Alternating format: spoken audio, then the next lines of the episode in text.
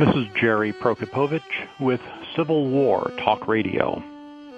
19th century Civil War literature tended to evoke romanticized images of glory and honor on bloodless battlefields. The real war, Walt Whitman famously wrote, will never get in the books. Only after World War I, many people assume, did American writers begin to offer realistic, cynical, disillusioned pictures of just what war is. Not so, says Cynthia Wachtel, author of War No More, The Anti-War Impulse in American Literature, 1861 to 1914. She'll be our guest today on Civil War Talk Radio.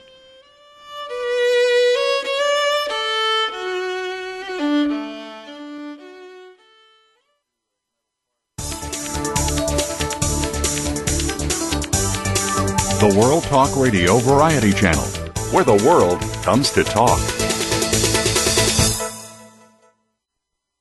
Are you ready to go green? You've asked, and we've heard you. Introducing the Green Talk Network. Environmental topics are at the forefront of our society, and the Green Talk Network is here to keep you up to date on the latest trends and innovations for the eco conscious lifestyle. We'll help promote a variety of ideas on the environment, from global warming issues to how you can become more eco friendly in your daily activities. Be a part of the solution, not the problem. Visit thegreentalknetwork.com and tune in to help spread the green.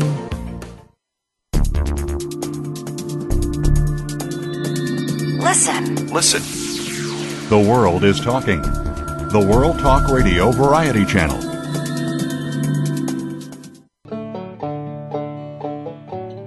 Welcome to Civil War Talk Radio. I'm Jerry Prokopowicz, talking to you today from the Brewster Building on the campus of East Carolina University in Greenville, North Carolina. It's a you a typically hot September 17th Constitution Day here in the United States uh, in 2010, and we're uh, speaking of the Constitution and legalities, not speaking on behalf of East Carolina University or the state of North Carolina or the university system or anything else, just me. I'm sure our guest will likewise just represent herself today.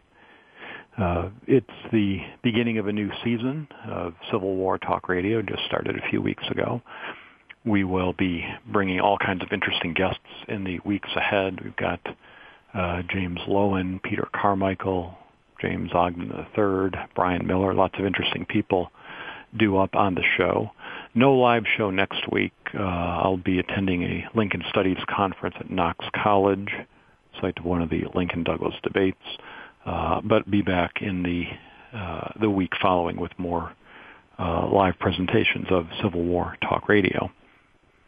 Uh, thanks to listeners who have been supporting the show, both with their contributions, uh, financial contributions.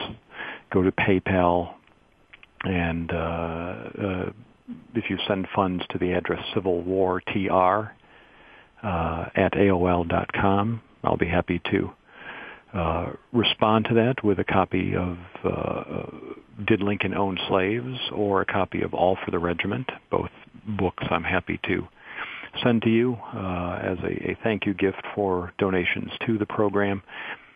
Uh, also, thanks to those who've inquired. Uh, as I mentioned on last week's show, I ended up going home to visit my mother in Michigan, who is recovering from a broken arm. She's home and doing much better. Thanks to everyone who asked about that.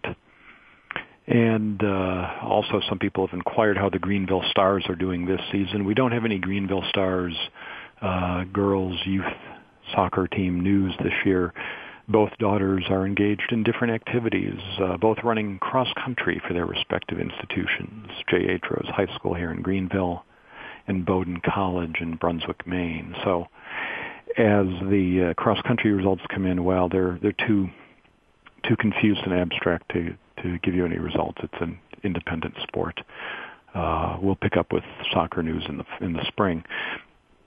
Uh, running, however, has become the family activity. I've started running as well and have uh, lost 25 pounds since uh, the spring season of Civil War Talk Radio ended. So I'm no longer quite the stereotypical white, middle-aged, bearded, overweight uh, Civil War enthusiast that I that I was for many years. I'm not quite as overweight anymore. Uh, don't quite represent the the the, uh, the type as I did, but uh, still hopefully can relate uh, to the vast majority of our listenership uh, nonetheless. Well, this week uh, we have uh, a topic that ties a little bit with last week's, uh, where we mentioned uh, on several occasions John William DeForest, 19th century novelist, who wrote about a romance between a northern and southern uh, partisan that was echoed in real life by the subject of the book we, we discussed last week. Um, this week we're looking again at uh, literature of the Civil War uh, with uh, our guest who is uh, Professor Cynthia Wachtel. Dr. Wachtel, are you there? I am, thank you. thanks for joining us today. Um, I don't think we've, we've met any conferences or anywhere, but could we uh, go by first names to, to move the show along? Would that be okay with you? That would be wonderful. I'm Cynthia. And, and I will be Jerry, uh, saves the long pronunciation. Uh, well, Cynthia, tell tell us a little bit about your background, uh, how you uh, got to writing this book, and uh, where you teach, and so on. Sure. So uh, my field is American Studies. I began studying American Studies while I was an undergraduate at Yale, and I ultimately earned a MA and BA in it at Yale, and then went on to Harvard, where I earned a PhD in their parallel program, which is called the History of American Civilization. And I'm now a research associate professor of American Studies and also the director of an honors program at Yeshiva University in New York City um, which tells you my background, but probably doesn't tell you much about how I chose this particular topic. Well, be- before we get to that, it's um, longtime listeners of the show will know I never miss an opportunity to remind people that I have a Harvard degree as well. uh, so I'll just throw that in there uh, as always. Um, the American uh, this American civilization, American studies. I'm trying to recall which. Uh, so they call it History programs? of American Civilization, which I've always thought is a bit of a misnomer, but um, that's what they call it.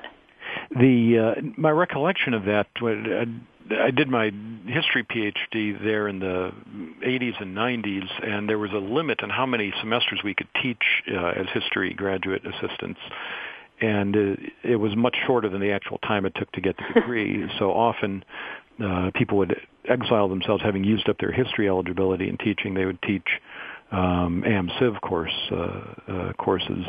Uh, that was the only connection I can recall having with the program, though. Uh, uh, but I, I uh, not to suggest that it, it, it was that was its only function to uh, support desperate history students. Uh, uh, when were you there?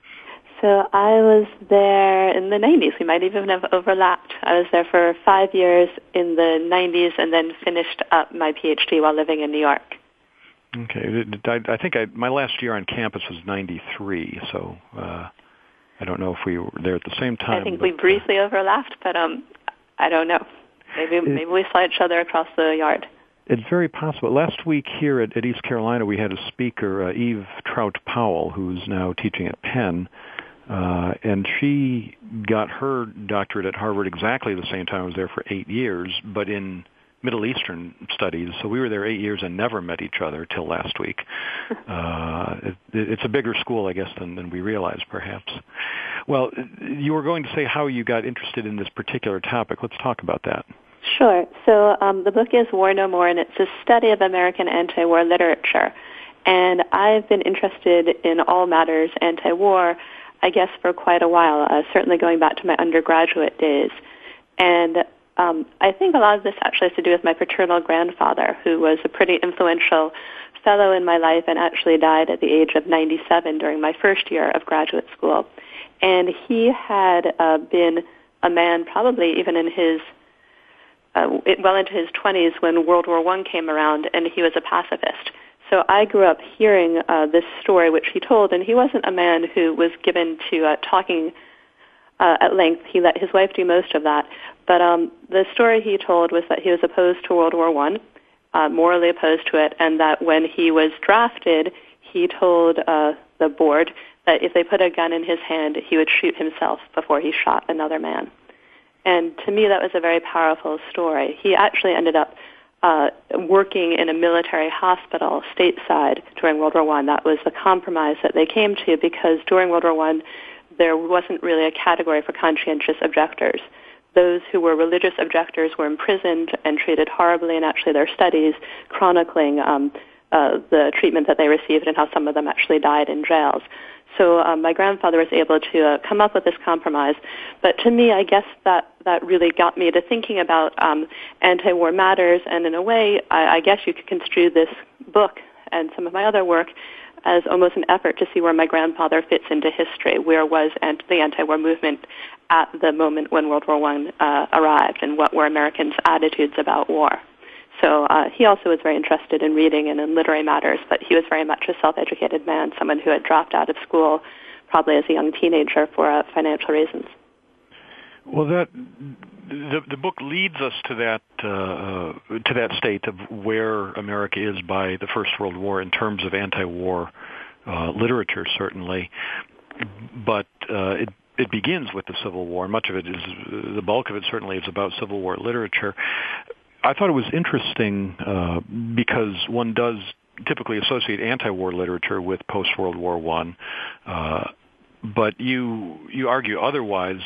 Uh, this literature, the Civil War, that, that one typically thinks of initially is, well, not necessarily anti-war, uh, but but traditional, uh, romanticized, uh, uh not realistic. Uh, uh, let's talk about where American writers were during the war, how, or even before the war, how they expected war ought to be portrayed.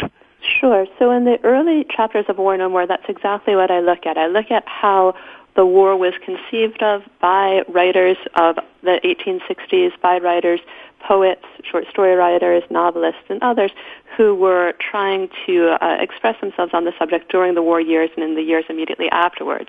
And as you noted, they had a very uh, conventional uh, way of writing about war. They borrowed from a shared vocabulary, and that vocabulary was at once very idealistic, euphemistic, romantic, sentimental, sanitized. So uh, the way that the war was portrayed um, by popular writers and uh, uh, by uh, writers who enjoyed um, uh, uh, wide readership was as of men walking uh, gallantly into the fray, bearing their breast to bullets, fearless, uh, without any moral ambiguity on the part of the soldiers or on the part of the civilians.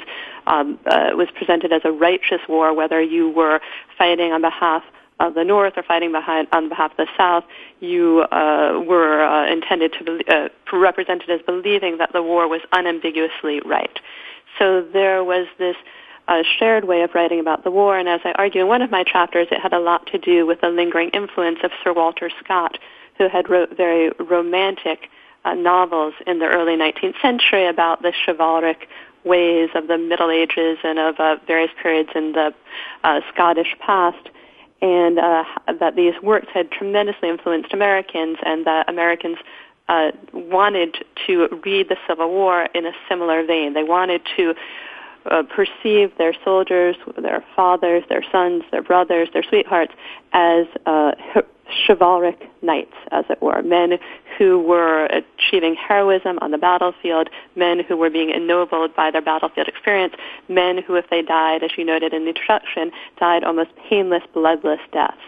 So anything which deviated from that was quite radical and also was not well received. And that's what I look at uh, in other chapters in my book is how various authors, and some very, very famous authors, uh, Herman Melville, Walt Whitman, Nathaniel Hawthorne, and Mark Twain veered away from this conventionalized version of writing of the Civil War and uh, attempted to offer more graphic, more realistic, more morally ambiguous representations of the war.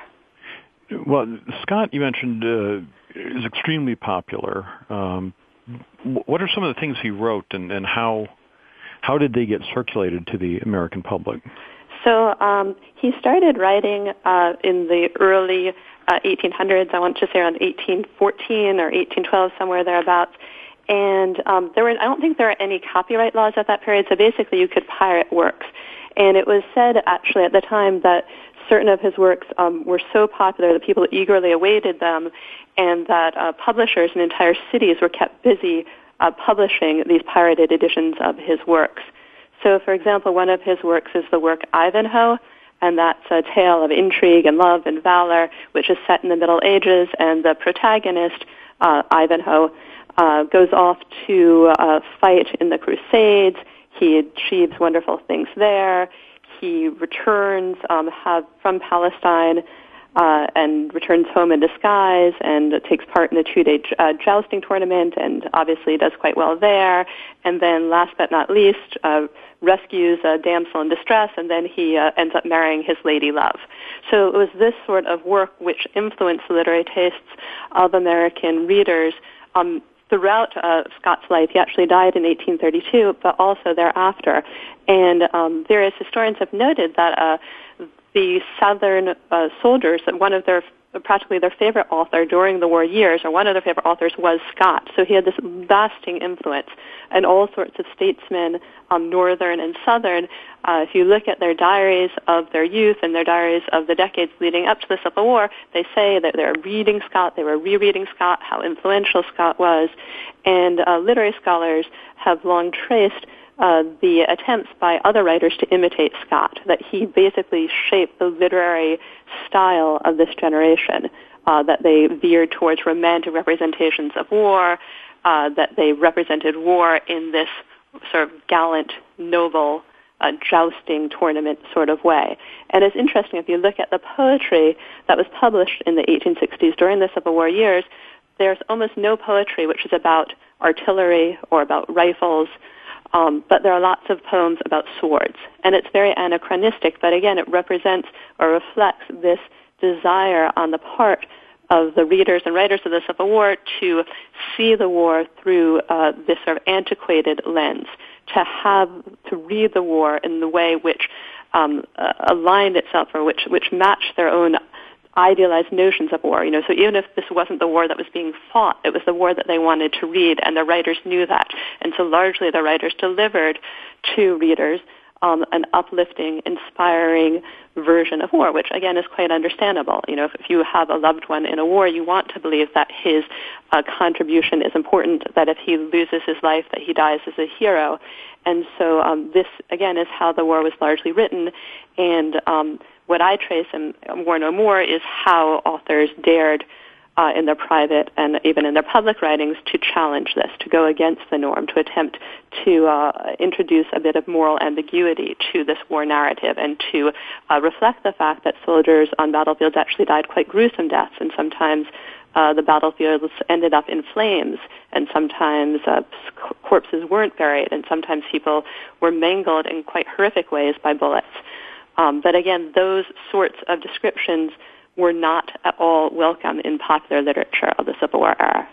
As you're describing uh, uh, Scott's success and popularity, it, it, put me in mind of uh, uh, a contemporary literary series that whole cities wait for breathlessly that involves unambiguous good versus evil conflicts, uh, that involves fighting with uh, if not antiquated weapons, at least magical ones. Mm-hmm. The Harry uh, Potter series? Or? Uh, that's what I'm thinking of. Um, what we'll do now is take a short break uh, as the music comes up and come back in just a moment to talk more with our guest Cynthia Wachtel about War No More, anti-war literature uh, in America after the Civil War.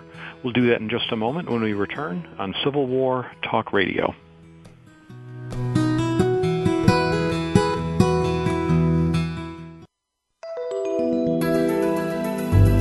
The World Talk Radio Variety Channel.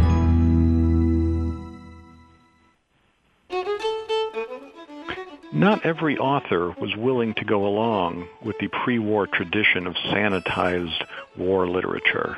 We'll talk about those who broke the mold when we return on Civil War Talk Radio.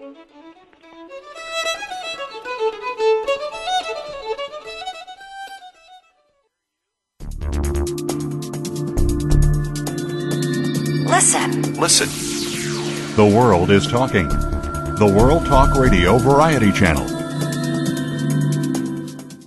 Every day, men and women worldwide seek lasting love relationships. They submit their profiles to internet dating services. Some find success, while many flounder in pursuit of lasting love.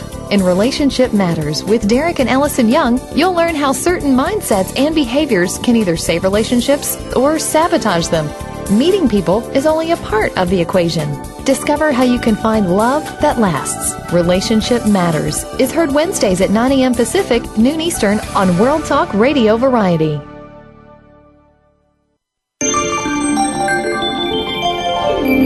You're listening to the World Talk Radio Variety Channel.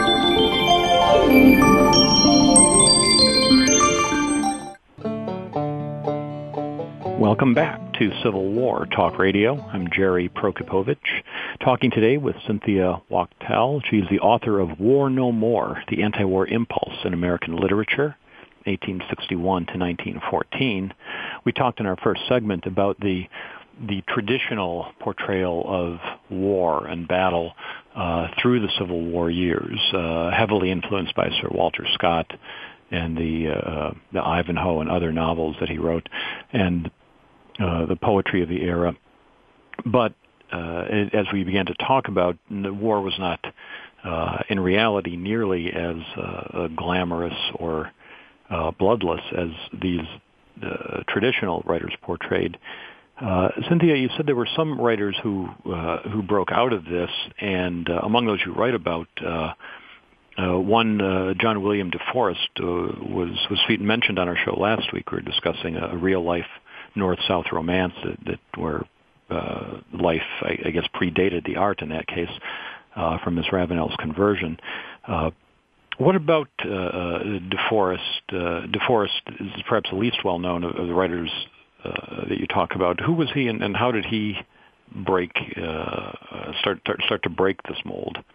Sure. So um, John William DeForest was sort of an unexpected fighter in the Civil War he uh, had been sort of an unhealthy fellow before that, and he uh, volunteered uh, in the Civil War and um, headed a company uh, from Connecticut. So um, he joined the Union Army, uh, and um, he wrote about it in a number of ways, uh, particularly about his times by Port Hudson and elsewhere in Louisiana. And he wrote home letters to his wife, and he wrote for uh, various periodicals of his time um, for Harper's New Monthly Magazine and The Galaxy, and he wrote the war novel that you alluded to before, which was published in 1867, entitled Miss Ravenel's Conversion from Secession to Loyalty.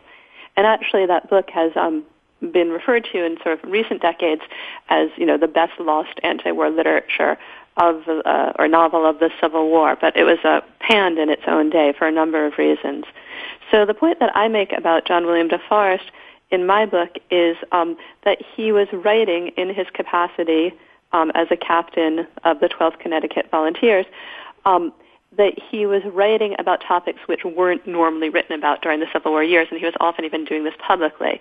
So, uh, so for example, he might write to his wife about the drunkenness among uh, the officers and the soldiers. He might write about malaria. He write, might write about soldiers who were deserting the ranks. And these were, again, topics which would never have appeared in popular literature of the day.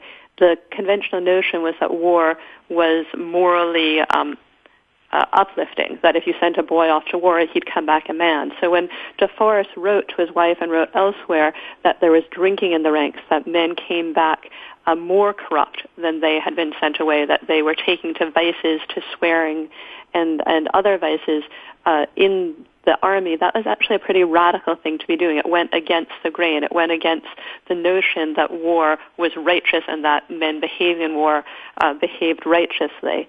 And um, uh, he also wrote both in his fiction and in his nonfiction some very, very graphic depictions of war. Um, and he wrote about, uh, in two instances, about men who received bullets to their head, and he describes it very, very graphically. And he writes uh, in his novel and elsewhere about the horrors of field hospitals, about men who suffer trend, uh, amputations under horrendous circumstances and the agony that they feel. So um, again, everything that he was writing about war was very uh, out of sync with the conventional romantic sentimental norms of his day. It wasn't necessarily that he thought the Union was wrong. He was a fighter in the Union, but he was questioning the morality. He was pointing to the complexity, the moral complexity of war. And he was uh, telling certain veracities, that's a word that he used, certain truths, which other people wouldn't tell. Um, he wrote, for example, uh, about the fear that uh, soldiers felt when they headed into the fray.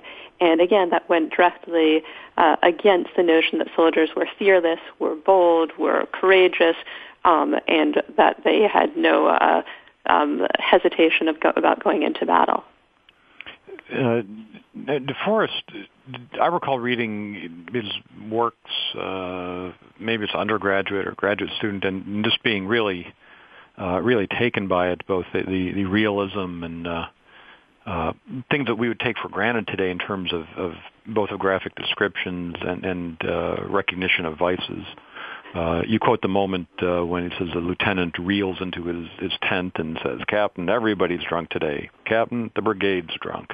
uh, you know, we laugh at that. We we sort of expect that, uh, but this didn't play well when this book was published. Right. He was a man before his times. And again, this is, you know, sort of the broad argument I make in the book and that you pointed out in the introduction is that we think of anti-war literature as being something which grew out of World War One, yet what I show is we can trace it back to the Civil War, if not even earlier. That we have these writers in the Civil War anticipating the works of Hemingway, the works of the Vietnam War generation of writers, the ones who pointed out the obscenity of war, the violence of war, the crudity of soldiers. But we certainly don't associate that with the Civil War. And again, that's why I thought this work was important to write, to show that we need to reconsider uh, the ways that Americans have written and th- thought about war. And as you noted, John DeForest is probably the least famous of the authors who I dedicate uh, some of the early chapters to. Other ones are Herman Melville and Walt Whitman and Mark Twain and Nathaniel Hawthorne. So if we think about these writers, writers who we revere, who sort of define what it means to be American when it comes to literature, and we reconceive of them as anti-war writers, I think it's really, uh, you know, a, a, huge uh, shift in our in our thinking about what it means to be a great war writer. Um, we have all of a sudden a new canon of war writers and a new canon of anti-war writers, and we can see in these authors' works, in the works of DeForest and Melville and others, um, elements which very much remind us of 20th century anti-war writing. Um, because these authors are anticipating that cynicism, that irony, that realism that became so familiar to us in the works of Joseph Heller, Catch 22, Kurt Vonnegut, Slaughterhouse Five, you know, and, and so on in the 20th century. Well, but does it undercut that argument that you find these things in people like uh, Whitman or Melville, who who are part of the American canon, uh, uh, and certainly in Stephen Crane, and and uh, we'll talk about later, of course, about Ambrose Bierce. Mm-hmm. Uh, does it not uh, Uh, how does that affect the argument that, that we haven't recognized this when these writers are in fact very well recognized? Well, I guess that's my point that we know them, but we don't know them as anti-war writers. We know of Herman Melville as being the author of Moby Dick, but actually in his own day, Moby Dick was horribly received um, and it was actually his early sort of adventure novels which made him a great writer uh, in the eyes of his own generation. Um, and his Civil War poems were were ignored. Um, somewhere in the vicinity of 500 of them ever sold during his lifetime. 500 copies of his collection Battle Pieces um, and other aspects of war. That was the title. So um, I think yes, that, that, that's the point that we know these authors. They're very familiar to us, yet they're not familiar to us as anti-war writers. Um, and you know, in the current debates about what does it mean to be patriotic, um, who has the, who can lay a claim to that word, I think uh, it's important to realize that someone like Mark Twain, someone who we think of as very, very, very patriotic, also is very, very, very opposed to war. The um, when you say these writers are opposed to war, um, there's a, I guess, a, a, double meaning or an ambiguity to, to explore here. Um, with someone like certainly DeForest and, and Bierce as well, who are both veterans who fought in the war. Right. Um, I think that there's a spectrum, and actually Twain's sort of one of at the farthest end of the spectrum of these writers. I think the writers who I write about in the early part of the book, DeForest and Melville and Whitman, um, were conflicted about the war. They're all three Northerners. They all three supported the cause of the Union, but they all three, uh, if we look at the ratings, pretty much uh, understood that there was a moral ambiguity to war and that uh, war was inherently evil. And uh, this often didn't make it into their works, um, but sometimes we can see even in their public, published works. So, for example, Melville, in one of his poems of the Civil War era, one of his published poems, writes of the sanctioned sin of the Civil War.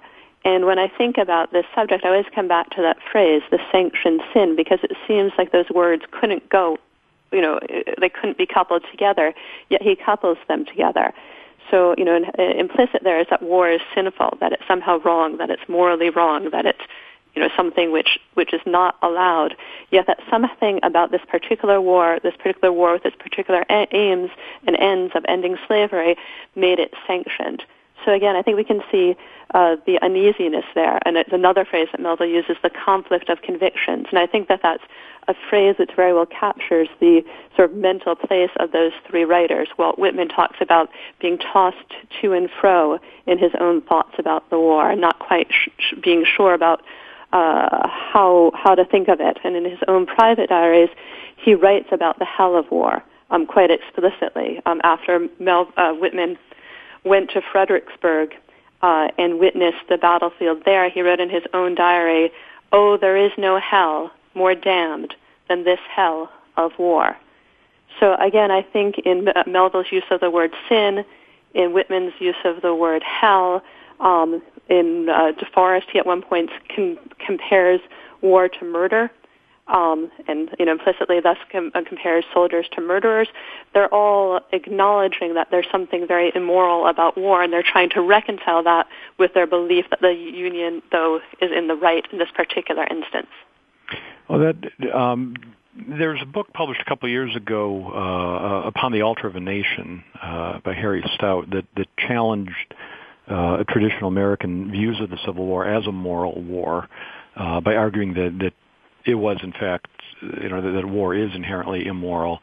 Uh, and I, I, I, I tried to express this to him on the show. We talked about it a little bit. Uh, after hundreds of pages of demonstrating this and, and castigating contemporary Civil War era uh, clergy for not challenging the war, and you in your book also point out the sort of absence of the pacifist element at that time. Uh, Stout, in his last, uh, in the epilogue, then says essentially, but it did end slavery, so I guess it was okay, um, which I thought was intellectually uh, craven uh, to to pull his, his argument away in the, at the at the end, uh, and what you're but that ambiguity uh, the writers you portray I think do it more honestly. They they acknowledge that this is that, that they're terribly conflicted. Sanctioned sin is a, a wonderful phrase for doing that. It, it, uh, Right, and Melville does use that phrase when he's directly talking about, you know, can Africa's blood ever wash away, you know, the, the blood spilled in this war. So it's very much he's using it with reference to slavery, and he obviously knows the outcome of the war at the point that he's writing it. So he knows that slavery has been ended, but he's reflecting upon the cost of the war, the cost in terms of lives. So yes, I think that they are more open about well, open's a tricky word. They're more honest about it, but what we see and what I, I show is that because there was no uh, tolerance for anti-war right works during the 1860s or even during the early 1870s, these authors often kept their harshest condemnations of the war, their uh, most uh, pained uh, ruminations about the war to themselves.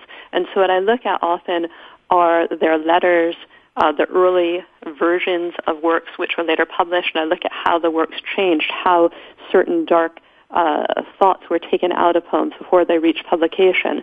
So, for example, that poem which I quoted from Whitman, where he compares war to hell, to damned hell, when you look at the published version of that poem, there's absolutely no allusion uh, to war as hell. It becomes a much more sanitized work, a work which um, in many ways is, is very domesticized and safe. It doesn't have the immediacy of his immediate poem.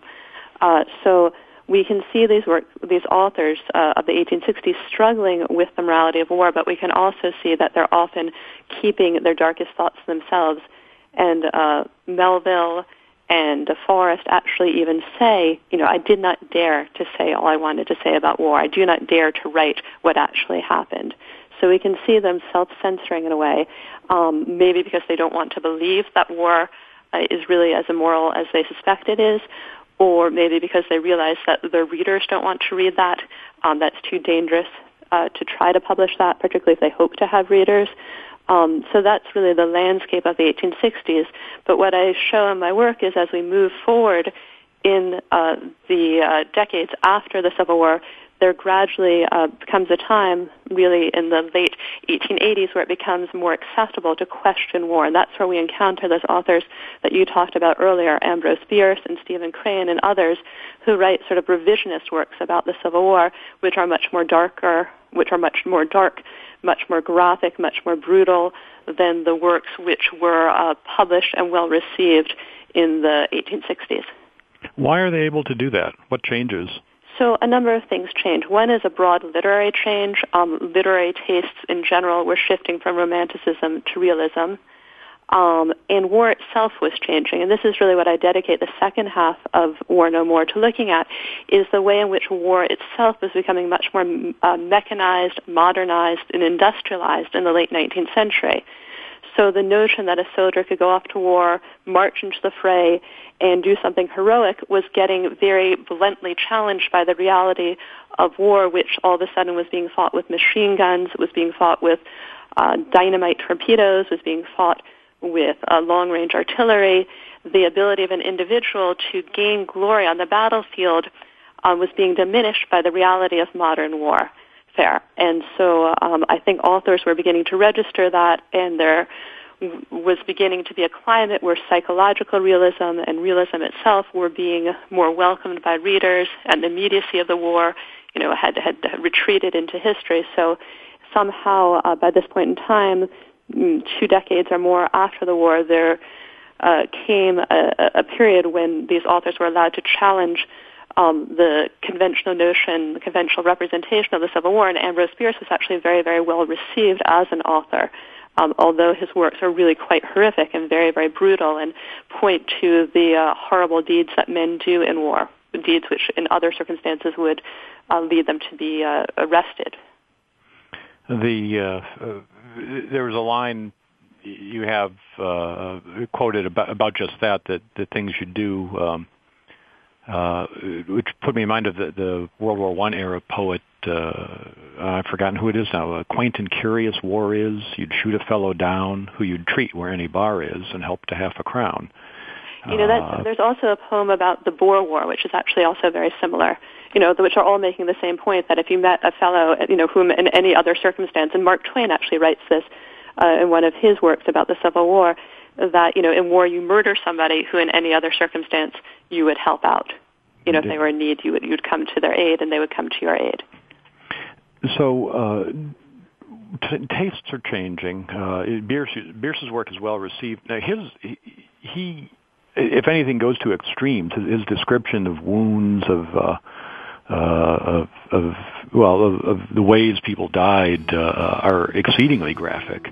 Right. Um, so, uh, well, on, on, that grim note, let's take another break. Uh, we'll come back in a, a, moment and talk more about how American literature evolved in the years after World War, uh, or after the Civil War, leading up to World War One, in its portrayal of war. Uh, talking with Cynthia Wachtel, author of War No More. I'm Jerry Prokopowicz on Civil War Talk Radio.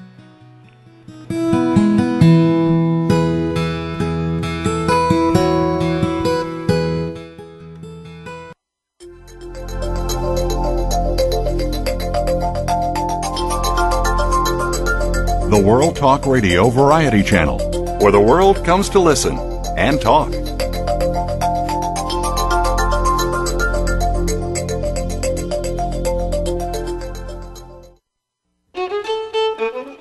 Using modern technology, British soldiers at the Battle of Omdurman killed 11,000 dervishes while suffering fewer than 100 casualties themselves.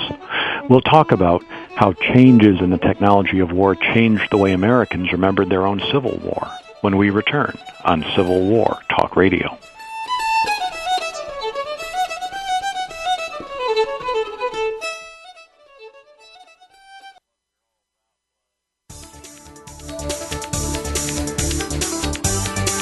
The World Talk Radio Variety Channel, where the world comes to talk.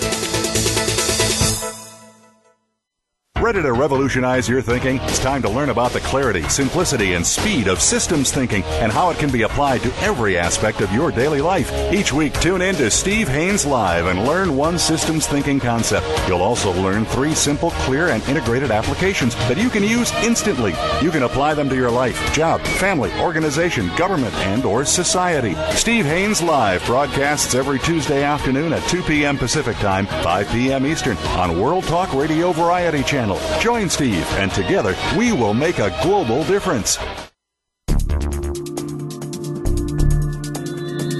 Listen. Listen. The world is talking. The World Talk Radio Variety Channel.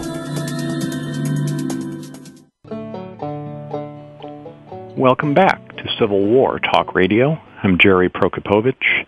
Our guest today, Cynthia Wachtel, is the author of War No More, The Anti-War Impulse in American Literature, 1861 to 1914. We've been talking about how the portrayal of the Civil War evolved through the late 19th century uh, from the sanitized traditional versions to the first uh, uh, exposure of some of the horrors of war in the works of people like John William DeForest or the more obscure works of Melville uh, or Walt Whitman. But by the late 19th century, and Stephen Crane and Ambrose Bierce, we see war portrayed very differently.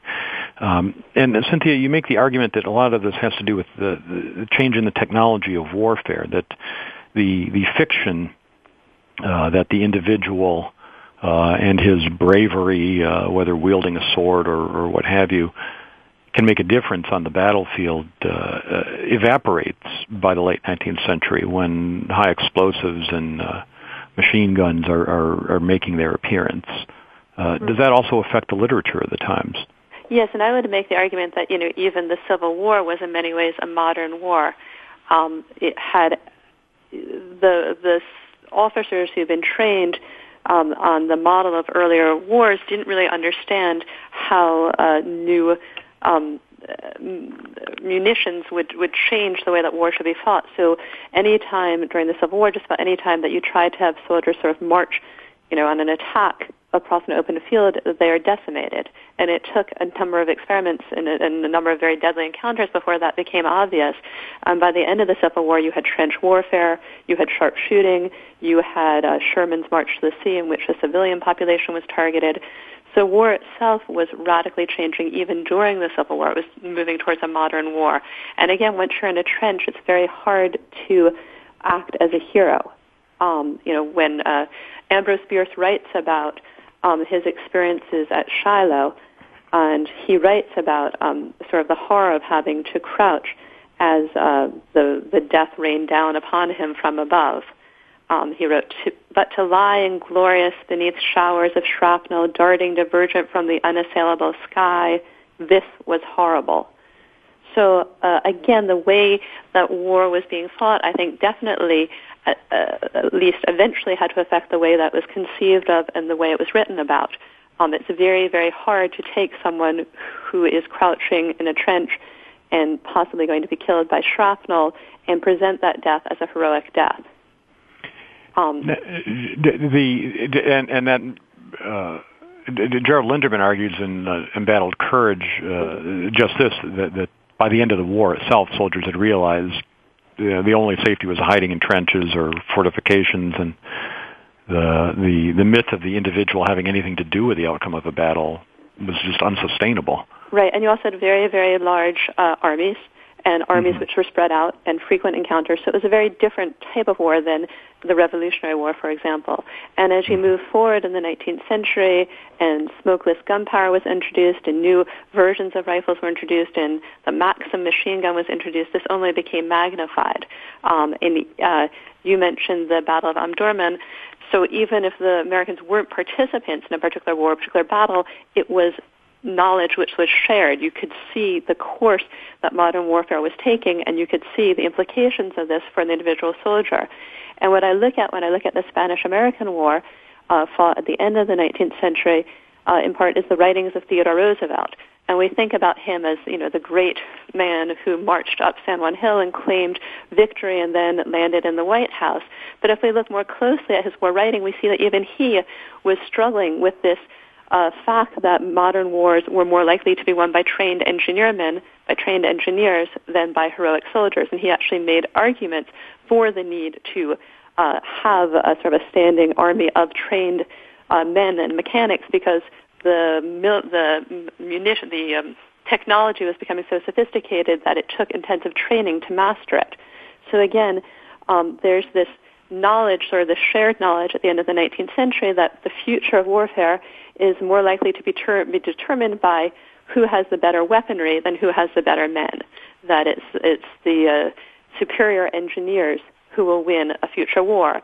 And the way that this is interpreted varies a little bit upon one's um, own ideology. Some people say great, uh, America is a great a land with great engineers, and we will win every future war because we'll have the great engineers, and maybe even war will become will come to an end because people will come to fear war so much when it's so clear that we can war is so destructive there'll be no more wars. On the other end of the spectrum are the anti-war writers who are saying no, quite the contrary. We should be terrified of future wars because they'll become apocalyptic. You know, we will destroy ourselves, we'll blow ourselves up. And you can even see that as early as the Civil War, surprisingly, um, you can see predictions of apocalypse. So um, even someone as you whom you might not think would be weighing in on this, um, as um, Henry Adams, who we think of as the author of the Education of Henry Adams, writes after the first encounter of the two ironclads, the Merrimac and the Monitor, he writes to his brother, who is a captain in the Union Army, quote, Man has mounted science, and it is now run away with. I firmly believe that before many, many centuries more, science will be the master of man. The engines he will have invented will be beyond his strength to control. Someday science may have the existence of mankind in its power, and the human race commit suicide by blowing up the world. So, you know, it's a pretty eerie, eerie prediction of the nuclear arms race, and it's a prediction which was written in 1862. Uh, coming from Adams, who you know ends up using seeing the the dynamo, the the electric right. generator as a replacement of the medieval cathedral. It's right. it's maybe not not as shocking. Uh, uh, you also cite Hawthorne looking at the monitor and, and talking about the mechanization of war. Uh, and Stephen Crane, you you show how his he portrays the soldiers as like industrial workers, mechanically loading and firing. Um, and all these things take away from the individual in war and, and, and take away from the heroic uh, you, you mentioned some authors who are less familiar, uh, Joseph Kirkland and Frank Stockton, uh, which I thought that was very interesting to see how how these people portray uh, warfare and civil war in particular uh, in a way that that that ties it into the 20th century anti-war tradition. Right. So we see again in the late 19th century various authors of various stripes weighing in on this question of war and the future of war. And some write sort of futuristic novels which have a happy outcome where the American uh, military will prove itself uh, with the help of scientists, scientists so superior to other would-be contenders that, you know, everyone basically, uh, you know, cedes control of the world to America um, in a bloodless way. But again, at the other end of the spectrum, you have people like Henry Adams and others worrying that we will blow ourselves up, that uh, the future of war doesn't predict anything good for the individual soldier, that the individual soldier is going to be cowering in a trench, um, you know, and, and death can rain down upon him from beyond. And again, even someone uh, like Theodore Roosevelt, who was a proponent of what he called the strenuous life, um, admitted this, tacitly admitted this uh, in his own writings. He wrote uh, about um, uh, the, the the way that war was becoming alienating. If we look carefully at his works, we can see that. We can see these small concessions that uh, he didn't like smokeless gunpowder. He didn't like the fact that he could be killed from afar. You couldn't see the enemy any longer when they were fighting with the smokeless powder in fortifications a mile away. Uh, you can't hit them with a sword. Now, the the the war in Cuba brings up uh, a question.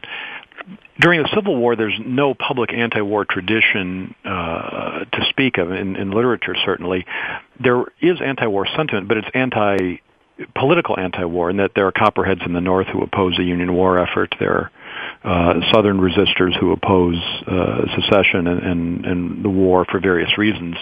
Uh, when we get, but but the majority in both societies is, is firmly behind the war and believes in the morality of of their cause. When we get to the war in Cuba, the war with Spain, there is a strong anti-imperialist argument. Right, there's that, an anti-imperialist that, and anti-war movement. That, but they're not necessarily the same thing. I, I, I guess what I'm arguing is is that the anti uh, uh, you can have people who are opposed to war abstractly or as, as a, a, phenomenon, yet support the Union cause or support the Southern cause for that matter. Uh, when we get to like Mark Twain, perhaps, or, or more more or Melville, but when we get to the the war with Spain, we have people who oppose this particular war, and thus they're free to oppose all wars. Right. So I, I think what you're saying, you know, are those uh, is there necessarily overlap between the anti-imperialists and the anti-war contingents? Right. And yes and no. There are probably there are no doubt some people who are anti-imperialist but think that war is just fine in general. Um, but then there are also people uh, like the one uh, who I look at most carefully in my chapter on this um, Cuban and then also the war in the Philippines, uh, whose name is Ernest Crosby, who is a pacifist. Uh, he was an anti-imperialist, but he also was a pacifist, had been uh, swayed by the writings of Tolstoy, and um, was one of the most uh, prolific opponents of uh, the war in Cuba and the war in the Philippines, and wrote several volumes of verse and a novel, all of which are stunningly anti-war um, and you know uh, unambiguous in their stance. So um, there is this range of views uh, but what interests me the most are those people who are both anti-war and anti-imperialist. Now, Crosby is very interesting. He, he's again not well known today. Uh, he wrote, you say, a 400-page war novel called Captain Jinks Hero, uh, which I assume takes after the is a satire and the title is on Captain Jinks of the Horse Marines, uh, an old folk song. Uh, but uh, the you quote his poem. In which he, he mocks Rudyard Kipling's famous uh, "White Man's Burden." Mm-hmm. Uh, the stanza you, you have written here, uh, Crosby writes, "Take up the white man's burden, send forth your sturdy kin, and load them down with Bibles and cannonballs and gin." Uh, it, it, it's I, I was delighted. It's something I'd never come across. Uh, was Crosby popular in his time? Uh, somebody this this forthright in his anti-war and anti-imperialist views? It's a good question. I'm not quite sure how to measure that. I mean, he certainly was known. He was published. Um, I've read obituaries of you know his obituaries, and you know they made it into major publications. Um, uh, he probably was a little bit of a fringe fellow, but uh, I don't know. Honestly, I, I couldn't sort of give you a, a measurement of that. Uh, I mean, so this uh, because he certainly speaks in in a language that would be recognized today. Um, although we're running short on time, let me throw out one more big question. Uh, sure. uh, World War One is, is often seen in literature as, as the watershed between an age of, of sincerity and Victorian uh, values in, in, in, in writing, uh, uh, uh, and, and an age of cynicism, of irony, of uh, uh, modern humor, uh, and and certainly in, in you compare the pre-war you know the charge of the Light Brigade in British poetry to Wilfred Owen, uh, uh, you can see this enormous change in the way people wrote about war. But you argue here that that that change is less visible in America. That Hemingway is certainly modern, but we've already got that in in early Melville and Crane and, and Bierce. Uh, is, that an accurate uh, summation of what you're arguing here? It's a very accurate sum- summation. My point is that we have this miscon- uh, misperception of World War One as this uh, major uh, sea change, and perhaps that's true for England and for the European for European countries, but it's not the case in America. That if we look carefully, we can see these anti-war writings being written in the full 50 years before World War One, and that in fact uh, the pacifist movement had never been stronger than on the eve of World War One um, from the time of the war in Cuba to the time of uh, America's involvement in World War One, pacifism was hugely popular in America. And in the early years of the 20th century, a great number of pacifist societies were formed. Um, things like the New York Peace Society, the American School Peace League, the Chicago Peace School, the World Peace Foundation, the Carnegie Foundation for International Peace. And I could go on. And very, very prominent American citizens, including the former president of, uh, of uh, Harvard University and others, were uh, known members, you know, we're, proud to be members of these peace organizations. So to see World War One as this major uh, point of change is to misunderstand uh, the literary legacy of the period from uh, the start of the Civil War to the start of World War I. Um, anti-war literature had been gaining steadily in favor in America. It had been gaining critical and popular acceptance. If it wasn't universally read or universally accepted, it was established um, irony, uh, you know, and, and the elements which we picked up uh, on uh, or would come to uh, you know, become associated with the post-World War I writers were very much present in these earlier works, as we saw in the work of Ernest Crosby, as we saw in the work of uh, Herman Melville, we saw, you know, uh, in in so many of these authors' works from these decades following, you know, the the first uh, gunshot uh, attack at Fort Sumter. So, in, in, many ways, the Civil War is our our watershed. Well, unfortunately, we've run out of time, as always happens too soon on the show. But Cynthia, thank you so much for being with us today. It's been my pleasure. Thank you very, very much. Listeners, you'll want to take a look at War No More, the Anti-War Impulse in American Literature, 1861 to 1914. And listeners, thank you for listening to Civil War Talk Radio.